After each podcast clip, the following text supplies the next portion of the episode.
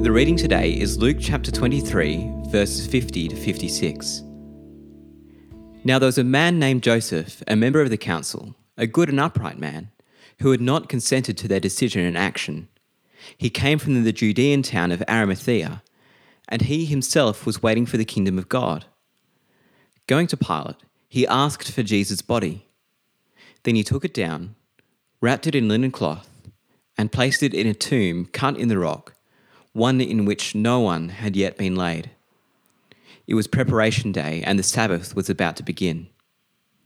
The women who had come with Jesus from Galilee followed Joseph and saw the tomb and how his body was laid in it. Then they went home and prepared spices and perfumes, but they rested on the Sabbath in obedience to the commandment. Joseph of Arimathea was a secret follower of Jesus who had been afraid to make his allegiance known because of his position in the community. Whilst the other disciples had abandoned Jesus, Joseph now takes a risk in order to provide a proper burial for Jesus. This could have had all sorts of consequences for him, but he takes the risk and honours his master. As we anticipate celebrating Jesus' resurrection tomorrow, it is timely to consider whether or not we hide our following of Jesus. As we remember and celebrate Jesus' death and resurrection, do the people in your life, friends, family, neighbours, colleagues, or peers, know that you are a follower of Jesus, or do you seek it to hide from them?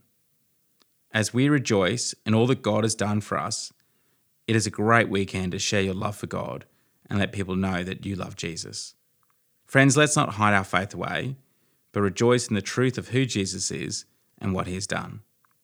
For Christ died not only for us, but in order that the whole world might be saved by trusting in him.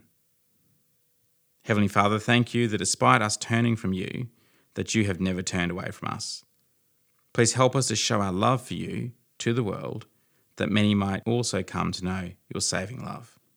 In Jesus' name, Amen.